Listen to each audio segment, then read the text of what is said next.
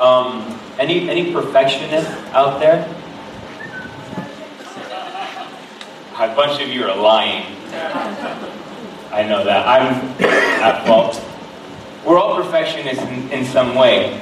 And uh, maybe like, no, not really. I, I, I like things, you know, good is good enough.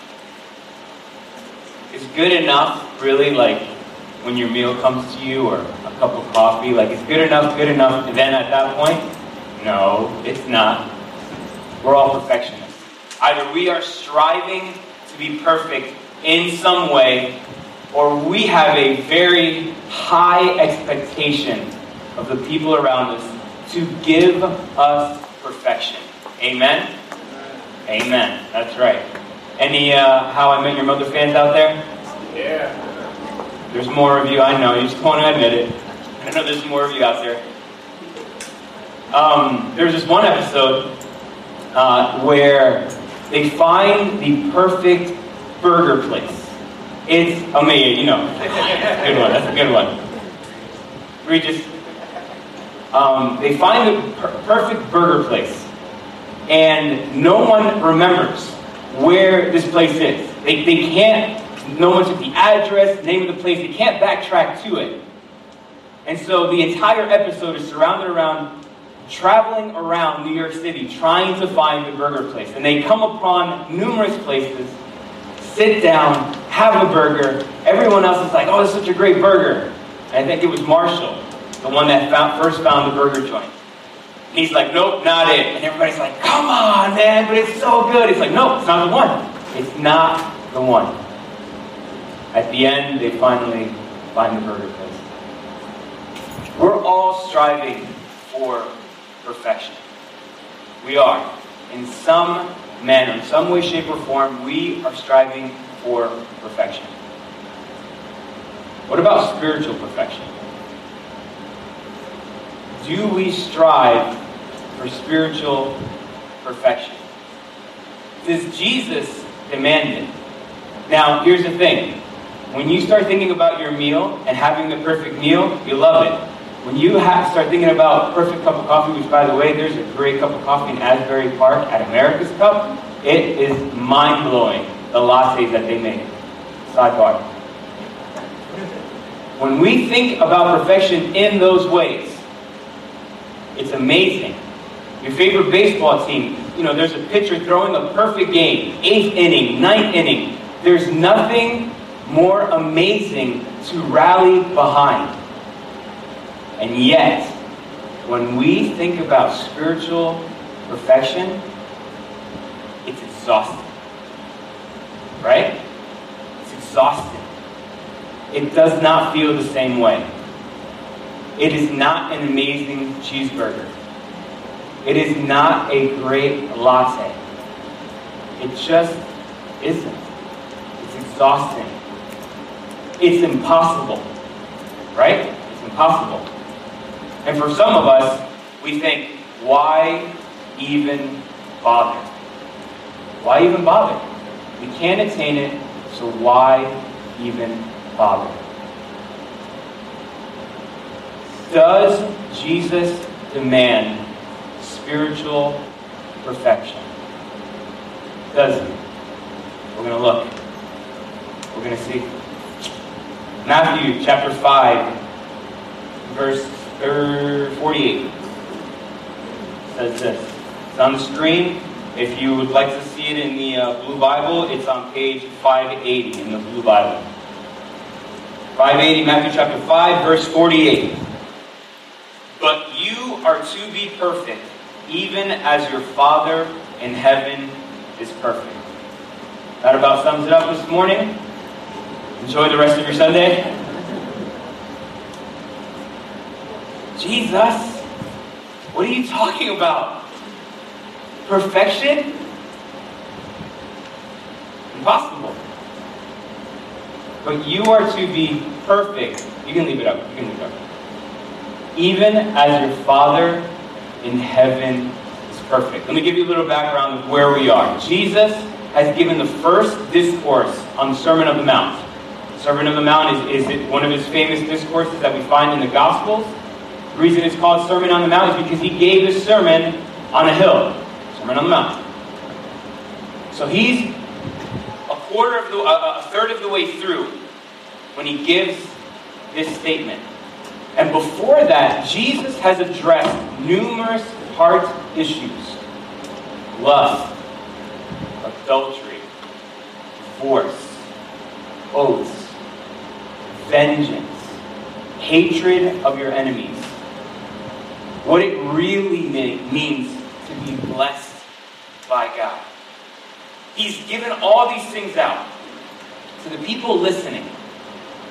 And he sums it up and he says, But you are to be perfect, even as your Father in heaven is perfect. And immediately, just like us, the crowds come to this place and a reminder just how imperfect they actually are. Right? And when I started talking about spiritual perfection, you were like, oh, here we go. But what exactly is it that Jesus is saying, though? Because if he's talking about never messing up, I mean, that's what we think about spiritual perfection. Well, it's, it's not messing up, it's not sinning. I can't have a bad thought, I can't say a mean word, I can't do wrong things.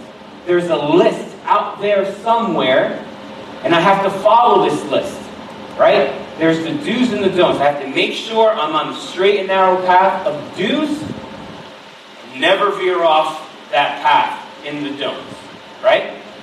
That's what we think about. All right, Jesus, you demand perfection. Let's let's let's create that list. Where's the list? What do we do? What do we not do? How do I strap on my boots a little bit tighter? Right? And, and just set out on that course and try and hope and pray that I never veer off because I never want anything bad to happen to me. Amen? We've all been there. Amen? Amen? Yes, we've all been there. No matter how young or old you are in your faith, we've all been there. But what is it that he's talking about? Let's look at this passage in a slightly different translation. I don't want to mess it up. You to mess it up. Yep. Same passage, different translation. This is Jesus summing, summing up his first 47 verses. In a word, what I'm saying is grow up. Grow up. Hmm. That one probably doesn't feel any better, does it? I thought you were bringing us good news this morning, Omar. This is what he said. Your kingdom subjects. You are kingdom subjects. Now live like it. Live out your God created identity. Live generously and graciously toward others the way God lives for you. You see that word perfection in the New Living Translation is better translated to be mature, whole, grow up. Jesus is not stating that there is this crazy spiritual perfection outline list, do's, don'ts, and that you can actually live this life without sinning. Or that you should, you know, try your hardest to mark off every checkbox on this list. That's not what he's saying. But what he is saying is grow up, become mature, become whole. The first 47 verses in, in, in Matthew chapter 5, they're not a new way for you, for, for the people of that time and for us today to live. It's not a new list where the nation of Israel had these rules and these regulations in the Old Testament, and now Jesus has come to recreate that list, to make a new list, to make an add on list. He's not doing that. He's showing the, peop- the people a deeper, fuller way to live. What he's actually showing people is God's heart. that God's heart is for love, unity, not divorce. That God's heart is about forgiveness, not holding grudges, not hatred. That God's heart is for blessing and not to withhold. He's showing them what God's heart is actually like. And it's amazing because when he says, be perfect, just like your Father in heaven is perfect, he, he's not correlating this back to himself. He's not saying, now you be perfect just like I'm perfect. No. He relates this directly to God, which is mind blowing because when you hear that, he, like, there's this comparison between, like, the otherness, right? Well, God up there. Be perfect just like the God up there is. The God who created heavens and who created earth. Be perfect like Him up there. What is that? What, what is he talking about? Jesus is talking about sanctification. Jesus is talking about sanctification. Spiritual perfection, growing up, is sanctification. Who here knows what sanctification is? No, I, I got a nope, no idea.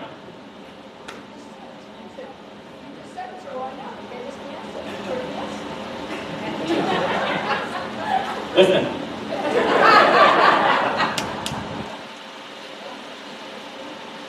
Valid statement. That's part of it, sure. Sanctificate, yes. To justify? To be justified? Mm-mm. Totally different. Gotcha. To become like Jesus. Okay? Process of being made holy. Man, we got some thinkers in this room. Ooh, process of being made holy. Somebody else said something good. Um, to be more like Jesus. That was the other thing. Sanctification. If you guys didn't know, we are a CMA church, Christian and Missionary Alliance. Um, we talked a lot about the fourfold gospel. You guys have heard this numerous times that Jesus is Savior, Sanctifier, Healer. You guys aren't paying attention to Rob. Don't worry, no one's videotaping this. And Coming King. Our full fourfold gospel. Basically, like the foundation of what our denomination was based upon. It's all Jesus. But specifically, it's based upon Jesus as Savior, Jesus as Sanctifier, Jesus as Healer, and Jesus as Coming King. We've talked about that a lot. We, actually, for the first seven to eight years of our church, we've talked a lot about Jesus as our Savior. We've talked a lot about that. We've talked about Him as our Sanctifier as well. Um, but hopefully, we're going to start to be able to develop that further in the next coming months and make that more fuller definition.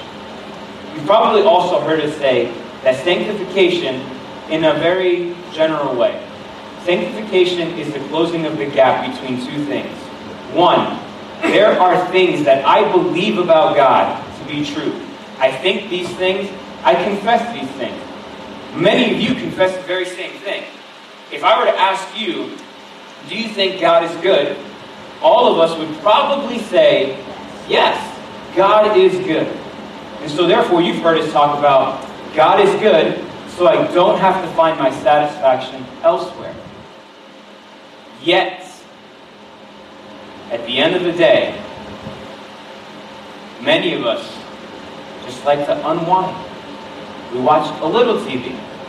That becomes a lot of it TV. Some of us might be at a place where, you know what? This day was especially hard. So, Mr. Budweiser, you are my solace today. Man, I just had this argument, I just had this fight with this person. I need chocolate. I don't need chocolate. I need a bag of Doritos. I like salty. but I'm sure a lot of you can relate to chocolate. So do you believe that God is still good? Sure. Function, uh, cognitively speaking, yeah, God is good. You would never, probably never say, no, God's not good. But functionally, functionally speaking,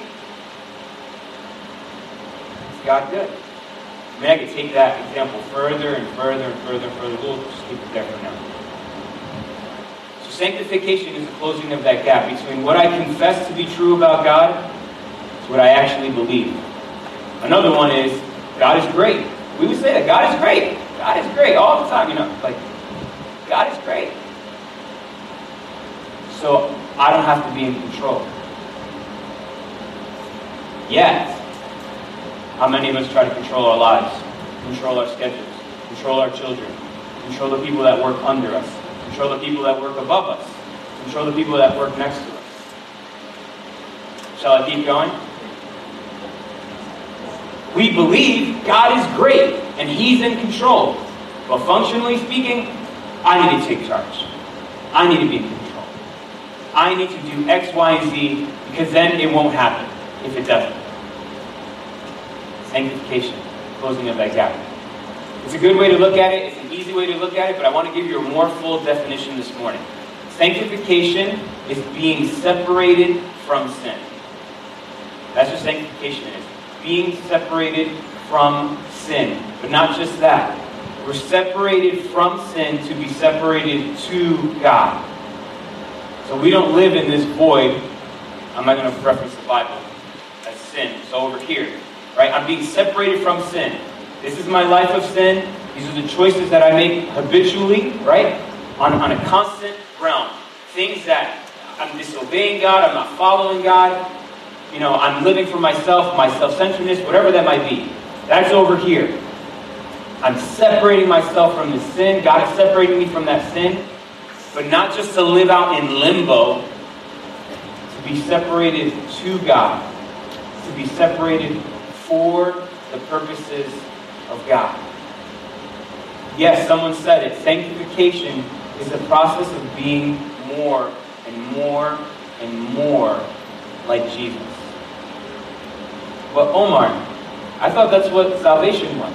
When you become saved, when, when Jesus is your Savior, that, that just happens. Sanctification just happens. He just, because of salvation, you just kind of start to figure out how to look more and more and more like Jesus. Salvation and sanctification are two separate things, so you need salvation first. Salvation is coming to a place where you say, I need a Savior.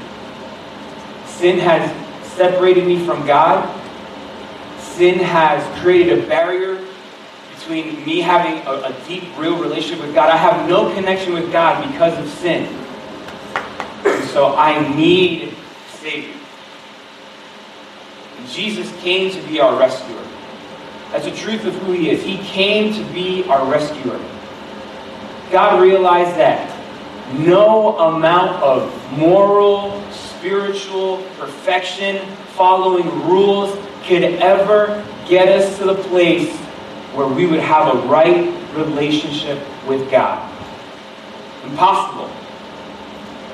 Nothing we could do, no act, no thing could ever remove that barrier and allow us free access to God and everything of God's. So God had to take care of it himself. He sent Jesus into this world to live, die on the cross, and raise from the tomb three days later. So that we might have the opportunity for salvation. That's salvation realizing we need a Savior. But what we're talking about today is sanctification. And that's the process of looking more and more and more like Jesus. Sanctification is something that God does. Here, here's, the, here's the beautiful thing about this all. Before you have a kind of spiritual meltdown, and you're still waiting for that list. Some of you are still, you're waiting for that list, aren't you? What do I got to do? What do I got to do? Sanctification is not anything we do. Just like we could not save ourselves, we cannot sanctify ourselves. Just like we could not save us. You can't save yourself, I can't save myself. You can't sanctify yourself, I can't sanctify myself. This is a complete work of God through the power of the Holy Spirit. Sanctification. Separation from sin, but to be separated to God and for the purposes of God. The founder of our denomination, A.B. Simpson, he is the man. You guys need to read books written by A.B. Simpson. They're short, they are deep, they are amazing. This guy was a real deal. He says this Dear friends, God expects something more of us than simply to be separated from sin. That is only negative goodness. He expects that we shall be wholly dedicated to Him, having it the supreme wish of our heart to love and honor and please Him.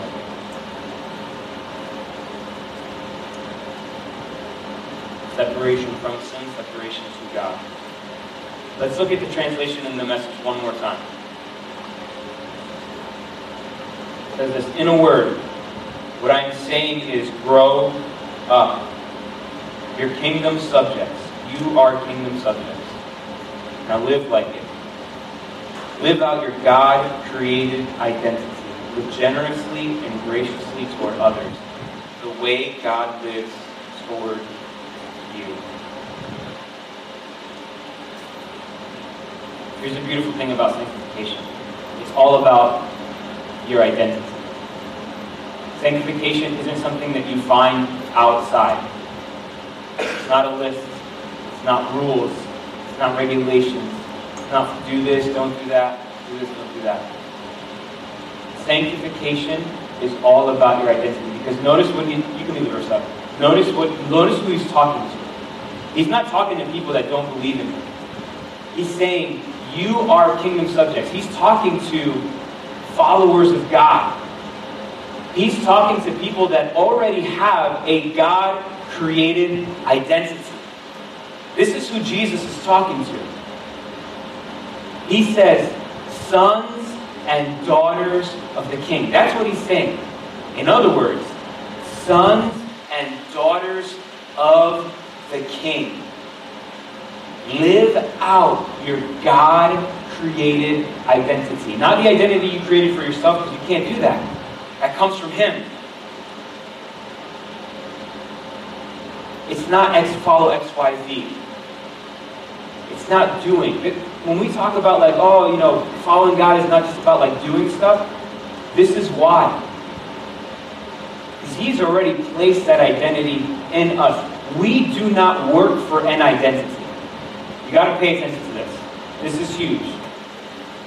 We do not work for a God created identity. Young people, youth. Any kids in here, any young youth in here? We do not work for an identity. That's a lie that the church has bought and has sold for who knows how long. We don't work for one. We live out of one. We live out of our God created identity. The identity that He has given us. Not one that we form for ourselves. That at any moment of crisis, that entire identity falls apart. Okay, let's keep going. Why sanctification? Okay, so we've talked about this. We've talked about spiritual perfection. Jesus is redefining spiritual perfection for us. I hope you, you, you're understanding that. Jesus is redefining spiritual perfection for us. We've talked about what sanctification is, which is a separation from sin, to being separated for God and for God's purposes. That is becoming more and more and more like Jesus. But why? Why sanctification? Because there is a world that needs to see a church grown up and mature and whole.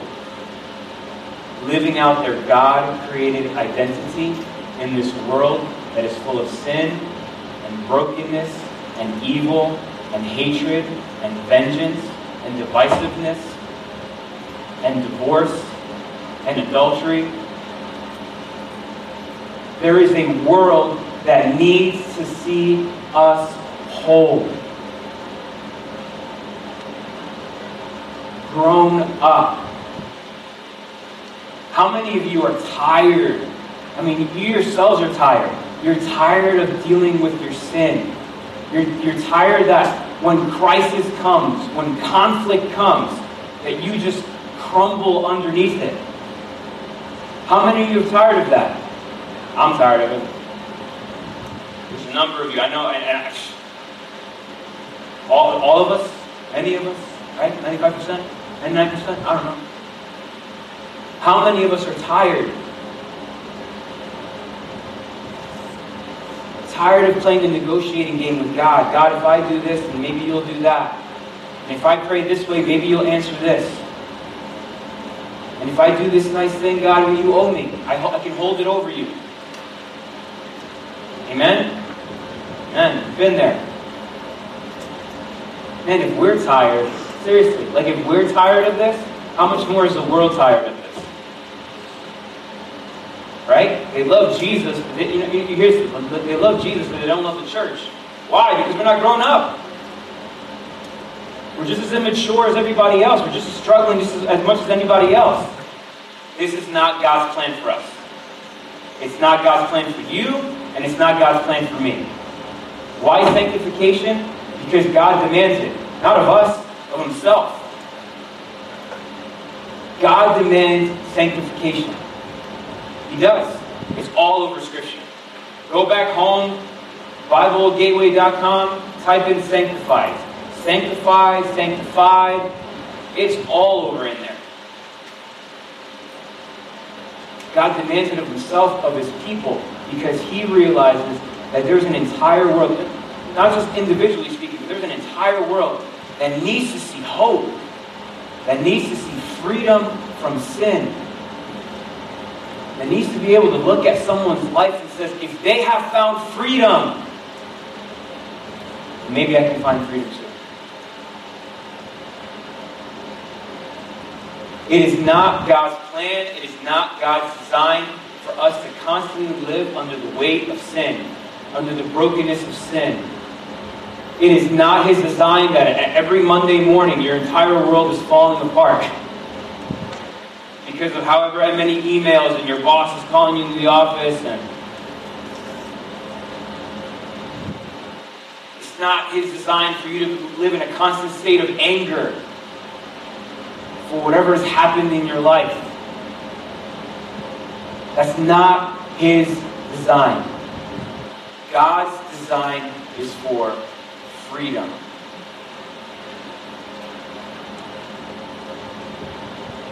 To live whole.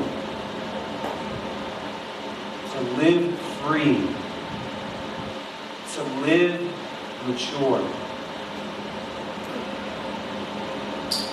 Why sanctification?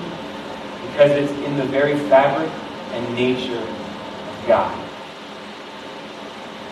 And if it's in His fabric and nature,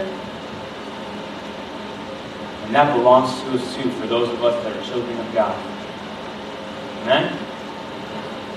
Some of you are not believing me. Amen? Amen.